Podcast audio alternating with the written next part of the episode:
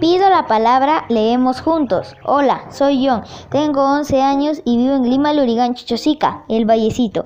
Y hoy les voy a leer un microcuento de José de la Colina, Las Sirenas.